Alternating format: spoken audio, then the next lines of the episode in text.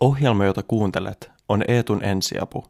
Seuraavaksi vuorossa on jakso kolme.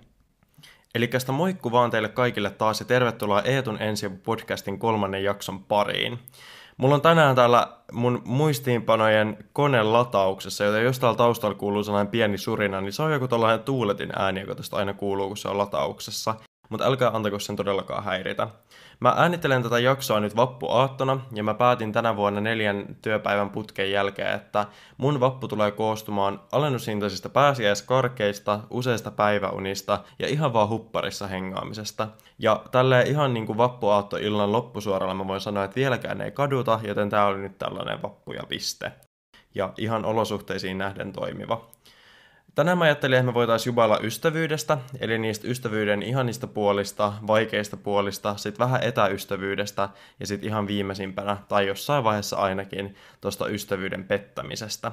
Mä ajattelin tämän ystävyysosion jälkeen nostaa esiin myöskin viisi eri laajempaa koronaviruksen aiheuttaman poikkeustilanteen hyötyä – ja mä pyrin tämän avulla tuomaan vähän optimismia tilanteeseen, joka edelleen vaikuttaa melko pitkittyvältä ja erittäin tietyllä tapaa ahdistavalta ja epämiellyttävältä.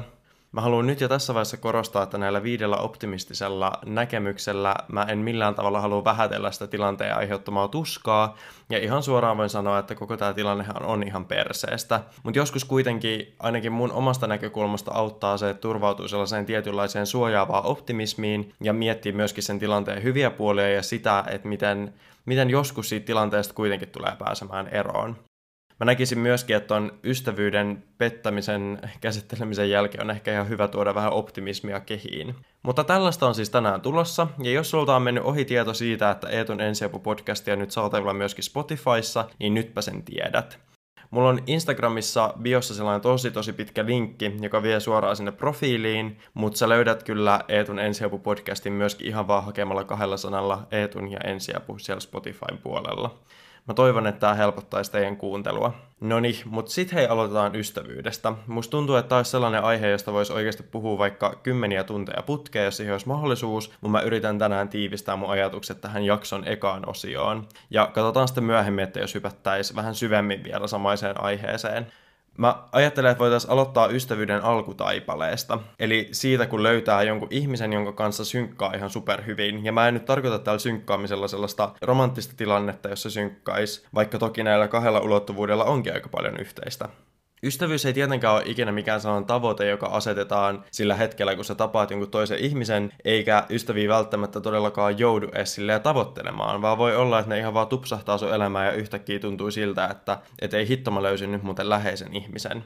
Ja sitten jossain vaiheessa saattaa huomata, että onkin valmis kertomaan sille ystävälle ihan kaiken omasta kynsisienestä vaikka siihen niin kuin läheisen kuolemaan asti. Ja me jollain tavalla näkisin kuitenkin, että, että kaikilla meillä on jonkinlaiset oletukset siitä, että mitä me siltä ystävältä halutaan ja mitä me siitä ystävyydestä itsessään oletetaan.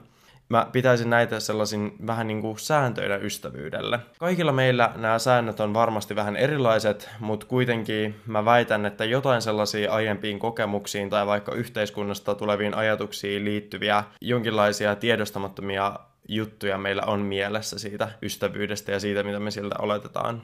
Ne liittyy vaikkapa luottamukseen tai siihen, miten toiselle kommunikoidaan tai vaikka siihen, että kuinka usein nähdään. Mutta joka tapauksessa ne on jollain tavalla semmoisia hyvin kriittisiä palikoita siinä ystävyyden muodostamisessa. Tämä kaikki saattaa kuulostaa siltä, että ystävyyden alussa pitäisi jotenkin tulla semmoisen asiakirjanipun kanssa ja todeta sille toiselle, että hei, et tsekataan nämä läpi ja laitat nimet alle, että on se, mihin sä sitoudut, mutta ei missään tapauksessa. Mä enemmänkin meinaan tällä sitä, että, että välillä on hyvä pohtia vaikka omassa mielessä ne ystävyydelle olevat tietynlaiset vaatimukset. Ja sit jos se vastaan sattumalta tai etsimällä tuleva tyyppi ei jollain tavalla vastaakaan sitä, mitä sä ystävältä odotat, niin sit kannattaa miettiä, että onko se sen suurempien resurssien tuhlaamisen arvosta. Ja mä itse näkisin, että ihmisten elämä täytyy pitkälti myöskin niillä kavereiksi tai hyvän päivän tutuiksi kutsuttavilla ihmisillä, joiden kanssa on tosi kiva hengata, mutta joiden kanssa ei ikinä ehkä etene siihen niin kuin syvään ystävyyteen asti. Ja tämä on siis täysin ok ja kaiken lisäksi enemmän kuin normaali normaalia. Mutta se, minkä toi tilanne voi aiheuttaa, on sellainen asetelma, jossa, jossa toinen näkee sut ystävänä ja sä näet sen toisen hyvän päivän tuttuna tai toisinpäin. Ja toki tällainenkin voi toimia,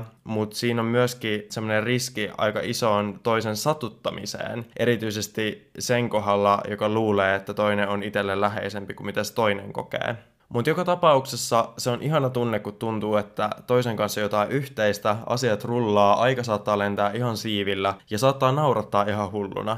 Ja mä oon myös itse huomannut, että on ihanaa olla sellaisen ihmisen kanssa, jonka kanssa nauraa ihan hulluna ja sitten ihan hetken päästä saattaa itkeä niin kuin viimeistä päivää. Jotenkin tuntuu, että tunteiden kirjo saattaa mennä ihan laidasta laitaan tosi pienen aikavälin sisällä ilman, että se tuntuu mitenkään kiusalliselta. Ja se on mun mielestä ystävyyttä parhaimmillaan. Jollain tavalla mä ehkä pukisin se sanoiksi silleen, että, että ystävyyttä parhaimmillaan se tilanne, jossa toiseen voi luottaa, toinen saa hyvän fiiliksen itselle ja toinen tuo elämään jonkinlaista voimavaraa. Nyt jotkut teistä kuuntelijoista ihan varmasti ajattelee, että entäs mä, kun mä oon introvertti ja ystävien kanssa oleminen ei jollain tavalla lataa mun akkuja.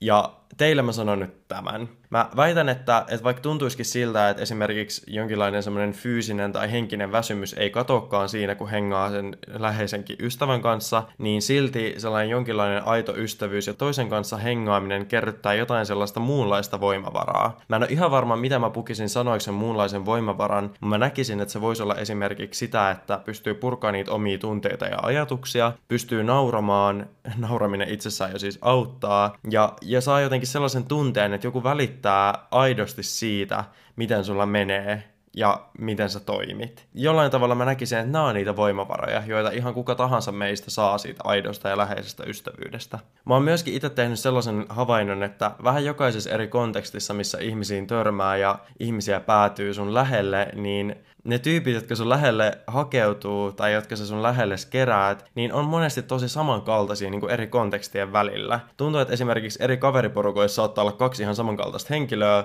joilla on samankaltainen persoonallisuus ja ehkä samankaltainen rooli siinä ryhmässä, jos kyseessä siis on ryhmä. Tai samankaltainen rooli vaikka sun ja sen välisessä vuorovaikutuksessa. Ja mä näkisin melkein myöskin, että jokaisella meillä on jonkinlainen semmoinen tiedostamaton näkemys siitä, että millaiset ihmiset sopii meidän elämään ja millaiset taas ei. Ja ne saattaa vaihella ihan ympäristön ja esimerkiksi vuoden tai vaikka viikonkin mukaan. Ja tätä pystyy mun mielestä helposti pohtimaan silleen, että kysyy iteltänsä, että kelle sä soittaisit ekana, jos vaikka A-tilanteessa sä saisit tietää, että sä pääsit korkeakouluun. Tai B-tilanteessa sä kuulet suru-uutisen, tai sitten kolmannessa tilanteessa sä voittaisit lotossa. Ja kun sä mietit, että kelle sä näissä tilanteissa ihan ensimmäisenä soittaisit, niin sä saatat huomata, että sulla tuleekin kolme ihan täysin eri nimeä, vaikka sä saatat kokea, että ne kaikki ihmiset on sulle ihan yhtä läheisiä. Ja tää ehkä hahmottaa sulle sun mielessä sitä, että ne ihmiset on ehkä sulle niin kuin, tietyllä tapaa niin kuin eri tarpeen täyttäviä. Ja tämä myöskin paljastaa sen, että eri tilanteissa saattaa oikeasti tukeutua eri ihmisiin. Mä en tiedä, miten tätä pystyisi niinku jatkojalostamaan tätä tietoa siitä, mutta ehkä ainakin sillä, että jos tuntuu siltä, että ei hitsi, mulla on nyt ahdistava tilanne, ja miettii sitä tilannetta päässä ja sitten palaa tuohon ajatusleikkiin, niin sit sä ainakin tiedät, että kelle mun kannattaa nyt soittaa. Että kuka osaisi reagoida siihen niin tietyllä tapaa parhaiten sun omasta näkökulmasta.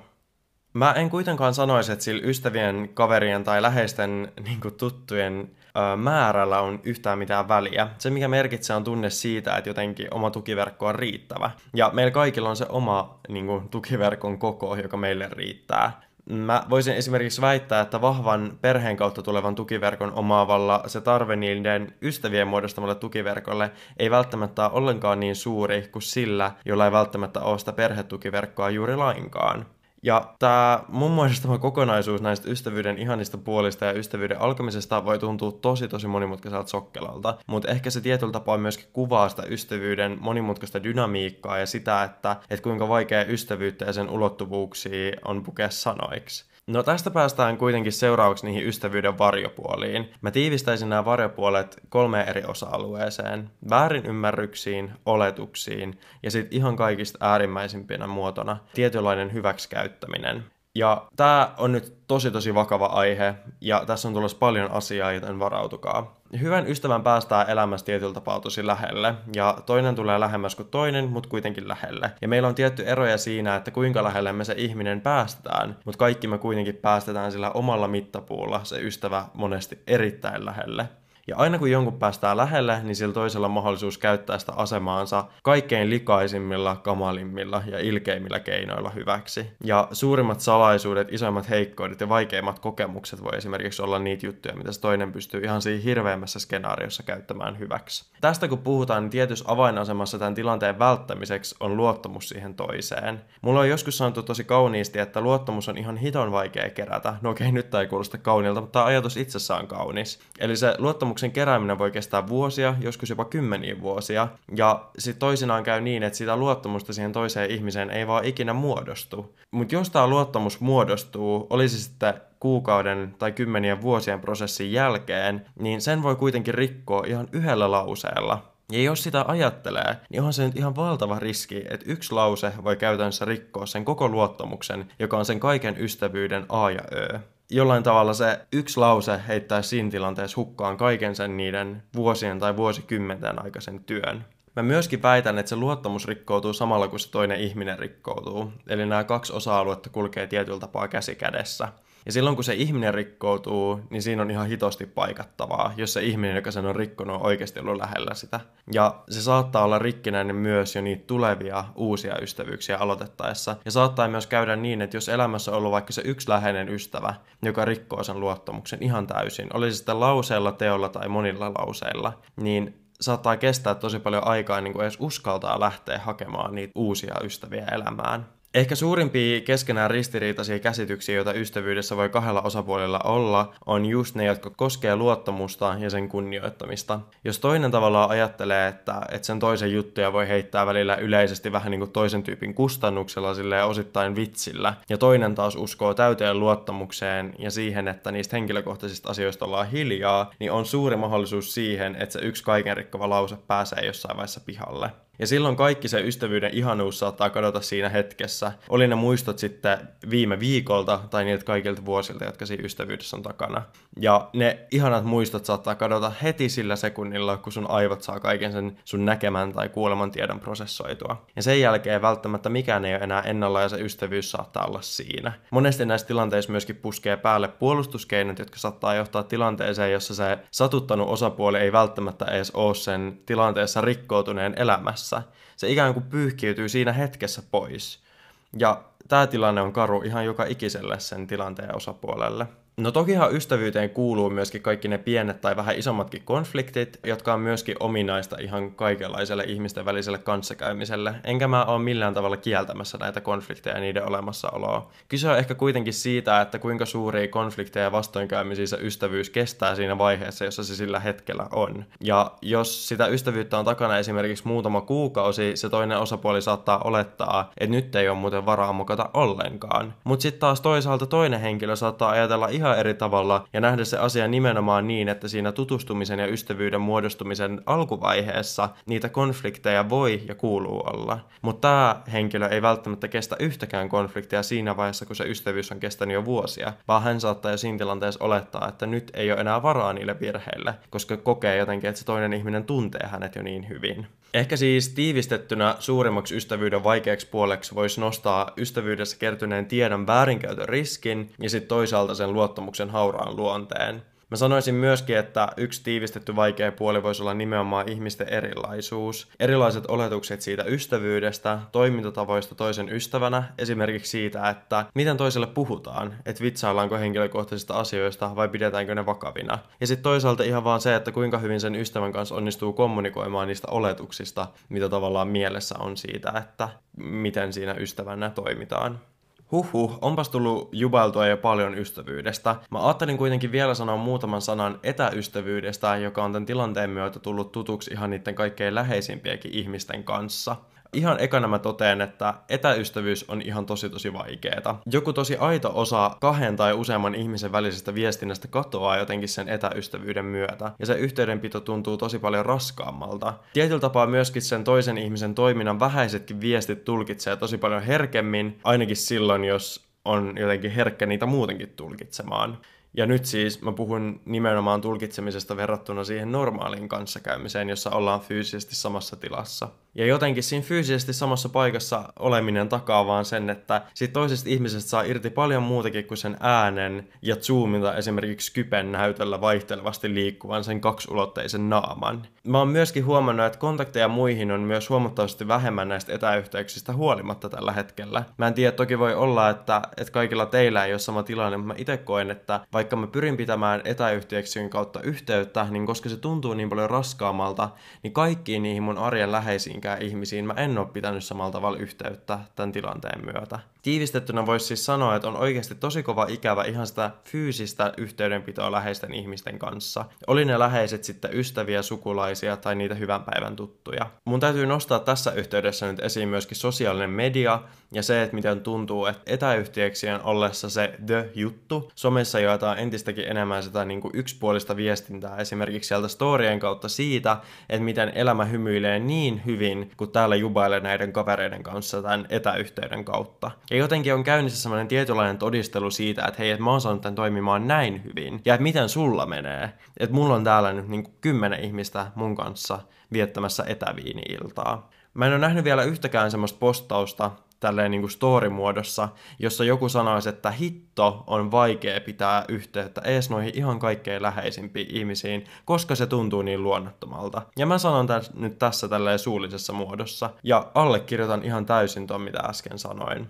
Mä itse sorrun ihan tuohon samaan yksipuoliseen somepöhinään ja siihen tietynlaiseen todisteluun siitä, että hei, et kattokaa, mä sain tämän toimimaan. Mä en itse osaa purkaa sanoiksi sitä syytä, mutta mä huomaan, että mua itse ärsyttää se muiden toiminta. Ja onkin sen myötä päättänyt, että enää mä en siihen aio sortua. Mä toivon vaan niin kuin yli kaiken, että normaali arki olisi jo ihan oven takana ja pian pääsisi jo ihan fyysisesti samaan paikkaan kokoontumaan. Nyt mä myöskin kuulen näiden mun vastaanmelukuulokkeiden läpi, että mun naapuri alkoi imuroimaan. Ja kello on siis kyllä ihan reilusti yli puoli yksitoista illalla, mutta ehkä siellä on joku eskaloitunut tilanne. Toivottavasti se imuri ei ihan hirveästi kuulu sinne. Tässä oli niinku oikeastaan kaikki ystävyydestä tältä erää. Mä tuun ihan varmasti myös jossain myöhemmässä jaksossa käsittelemään niitä ystävyyden osa-alueita, joita mä en tähän saanut sisällytettyä. Nyt hypätään kuitenkin päivän vinkin kautta optimistisiin ajatuksiin. Öö, mä ajattelen, että mun päivän vinkki voisi koskea huonekasveja. Ja mä pohjustan tätä nyt vähän. Mulle huonekasvit on semmonen oman pienen kämpän suurin huolenaihe ja ainoat elävät asiat täällä mun lisäksi, joista mun täytyy pitää huolta. Ja mulle on kuitenkin välillä ihan äärimmäisen vaikeaa saada pidettyä ne huonekasvit tyytyväisenä ja tuntuu erityisesti, että niiden niin lannottaminen ja tarpeeksi säännöllinen kastelu on mulle äärimmäisen haastavaa. Eli siis näin jälkikäteen kun ajattelen, niin käytännössä kaikki, mikä niiden kasvien niin hoitoon liittyy, niin tuntuu mulle tosi haastavalta, mutta no, joka tapauksessa Mä oon kuitenkin lukuisten mun Prisma-shoppailujen myötä löytänyt ihan äärimmäisen hyvän keinon elvyttää ja toisaalta pitää ne huonekasvit tyytyväisenä. Tää äärimmäisen hyvä keino on, nyt tähän väliin tulisi rumpujen pärinää, kasviravinnepuikot. Siis mä en aio mainita tässä nyt firmaa, koska mä en todellakaan ole tekemässä tässä mitään kaupallista yhteistyötä, mutta jos te menette sinne ravinneosastolle, siis sinne kasviravinneosastolle, niin ettikää sellaisia kasviravinnepuikkoja sellaisessa melko litteessä pakkauksessa, ja te ette voi erehtyä niistä. Nämä ravinnepuikot voi vaan tökkästä menemään sinne kasvin multaan, ja ne pitää vaihtaa vaan tyyliin parin kuukauden välein, eli ei todellakaan tarvitse säännöllisesti murehtia siitä, että, että onko sillä omalla huonekasvilla nyt tarpeeksi sitä vai ei mä olin yhden semmoisen pidemmän visiitin poissa mun kämpästä ja siinä aikana mulla siis kuihtui ihan täysin kasaan yksi mun kukkanen. Ja mä tulin takaisin ja se oli jotenkin tosi traagista, kun mä näin hänet, koska vaikutti siltä, että nyt oikea paikka olisi niinku biojäte. Mutta mä kuitenkin kokeilin törkkästä sinne niitä ravinnepuikkoja ja kaataa ihan sikana vettä perään. Ja tälle viikon tai parin jälkeen, siis se kasvi on elpynyt. Ja se on ihan äärimmäisen hämmästyttävää, koska tilanne oli oikeasti tosi paha. Mutta siis ihan tosi tehokkaita puikkoja, nyt se kasvi on kukkimassa jälleen. Mun tekisi mieli tässä yhteydessä jakaa nyt jo toinenkin vinkki liittyen kasviin, joka kannattaa ehdottomasti hankkia, mutta mä jätän sen ensi kertaan. Pahoittelut odottamisesta JNE. Sovitaan, että tästä päästään oikein sujuvasti päivän optimistisiin ajatuksiin liittyen tähän koronaviruksen aiheuttamaan poikkeustilanteeseen. Näyttää siltä, että se koronavirus vaan jatkaa jylläämistä ja ties koska tämä tilanne on ohi, joten päätin tässä vaiheessa nyt sitten jakaa viisi tämän tilanteen aiheuttamaa positiivista asiaa tai muutosta. Mä ymmärrän ihan täysin, jos on semmoinen fiilis, että nyt jo Eetu niin ole hiljaa. Et nyt ei auta enää optimismi, mutta mä sanon nyt kuitenkin nämä ja päätä sit sä, että otatko neuvoista vaarin vai et. Ja jos sä haluat, niin anna kuule palaa, skippaa koko kohta jos siltä tuntuu. Mutta täältä tulee kuitenkin ensimmäisenä positiivisena asiana itse tutkiskelun aikakausi. Mä itse keksin tämän nimen nyt tälle, mutta ö, tuntuu, että ainakin itselle jotenkin se arjen tyhjeneminen ja sellainen tietynlainen pakollinen rauhoittuminen on tarkoittanut sitä, että on alkanut viettää huomattavasti enemmän aikaa ihan vaan oma itsensä ja näiden mun kodin huonekasvien kanssa. Tää saattaa johtaa siihen, että löytää jotain ihan uusia puolia itsestään, tajuu vaikka joidenkin itselle vaikeiden asioiden olemassaolon, saattaa ymmärtää ne asiat, jotka omassa arjessa kuluttaa ja toisaalta tuo voimavaroja, ja saattaa vaikka löytää jonkun semmoisen vanhan harrastuksen, jonka on aiemmin lopettanut. Voi olla, että siinä kiireessä, joka ennen tätä poikkeustilannetta monella on varmasti vallinnut, niin nämä asiat on ollut vaan niin peruskauraa, että ei oikein ikinä pysähtynyt pohtimaan, mitä arvoa esimerkiksi se työ tai säännöllinen salitreeni arkeen tuo, tai mitä se vaihtoehtoisesti vie. Ja sitten kun nämä asiat on mahdollisesti menettänyt, niin tämä pohdiskelu on varmasti niin kuin tehostunut entisestään. Esimerkiksi se, että jos se työ lähtee alta, niin ymmärtää, että sitä ei ehkä välttämättä teekään ihan pelkästään sen rahan takia, vaan se tuo siihen arkeen huomattavasti jotain muutakin. Toisaalta joku saattaa myöskin ymmärtää sen, että sitä työtä on todellakin tehnyt pelkästään rahan takia, ja se saattaa vaikka johtaa alan vaihtoon. Eli tämän nostaisin nyt ensimmäisenä positiivisena asiana. Toisena asiana mä haluaisin nostaa esiin vähän tähän linkittyvän pakkoloman. Siinä missä opiskelu siirtyi etäopintoihin ja esimerkiksi työ siirtyi pitkälti etätyöksi, niin on varmasti aikaa käytössä ihan superisti enemmän. Ja ainakin meillä asioiden ja velvollisuuksien välttelijöillä tuntuu varmasti siltä, että nyt sitä aikaa löytyy, koska ei tarvitse istua fyysisesti missään mitään tiettyä aikaa, vaan voi lykätä niitä tehtäviä ihan niin pitkään kuin vaan itsestä tuntuu.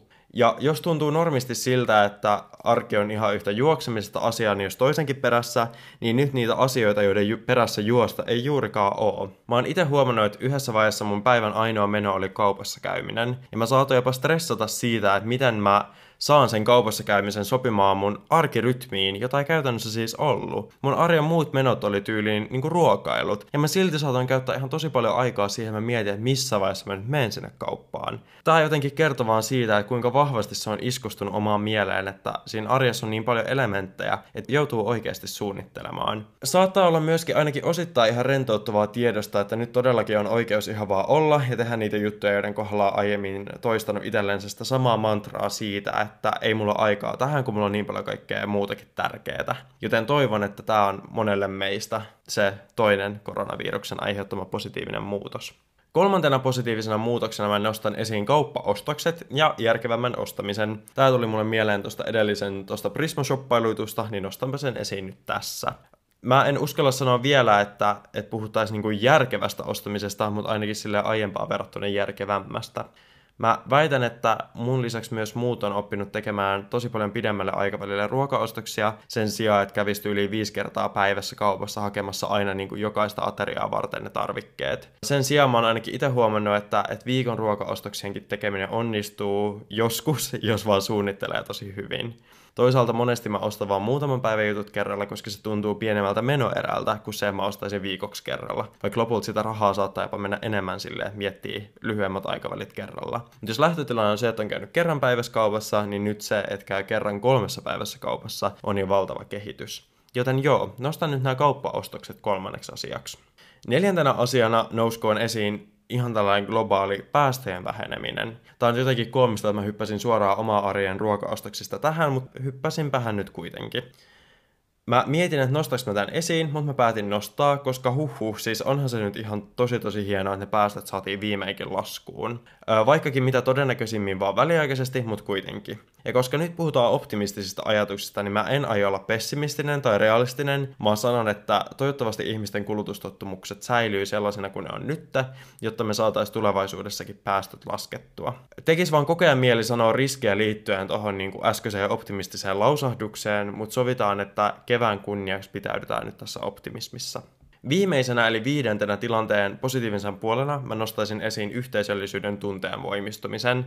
joku varmasti tässä yhteydessä käyttäisi niin kuin jonkinlaista kansallista yhteisöllisyyden tunteen voimistumista, mutta mä en aio käyttää sitä, koska ainakaan mulla itsellä jotenkin se oma arki ei ulotu niin pitkälle, että mä kokisin kansallistunnetta koronaviruksen vastaista taistelua ajatellessa. Sen sijaan mun mielestä on hienoa, että miten esimerkiksi vapaaehtoistyö kukoistaa, ihmiset on arjessa huomattavasti huomaavaisempia ihan vaan vaikka tuolla kaupan kassalla, ja esimerkiksi pahan olon myöntämisestä on ainakin mun oma näkemyksen mukaan tullut huomattavasti hyväksyttävämpää. On myöskin ehkä alettu kiinnittää enemmän huomiota siihen, kuinka tärkeää se välittäminen oikeasti on. Ja mä toivon, että tällainen positiivinen yhteisöllisyys on tullut jäädäkseen. Hei, siinä oli mun viisi positiivista asiaa tilanteesta, ja siis Johan oli optimismia kerrakseen. Mä teen ehkä vielä myöhemmin jakson, jossa mä jaan viisi vastaavanlaista pessimististä ajatusta, mutta katsotaan. Nyt aletaan lähestyä tämän jakson loppua. Toivottavasti mä onnistuin herättelemään jonkinlaisia ajatuksia liittyen ystävyyteen, kasviravinnepuikkoihin ja optimismiin. Tällä kertaa puhuttiin myös aika asiapitoisista jutuista, joten ehkä ensi kerralla hupaillaan vähän enemmän. Mutta tässä vaiheessa mä ihan häikäilemättä vielä mainostan mun Instagramia. Eli jos et ole vielä laittanut Instagramissa seurantaan Eetun ensiapun tiliä, niin teepä se nytten. Sä löydät sen sieltä hakukentästä ihan vaan kirjoittamalla Eetun alaviiva ensiapu ja sitten se seuraa näppäin tai se. Ja ensi jakson sisältöön on mahdollisuus vaikuttaa siellä Instagramin puolella, joten todellakin nyt kannattaa laittaa se seurantaan.